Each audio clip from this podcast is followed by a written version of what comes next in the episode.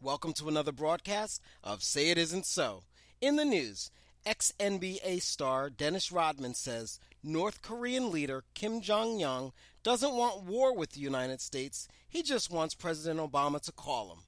Rodman, the highest profile American to meet Kim since Kim took power in December 2011, says Obama and Kim share love for basketball, so let's start there.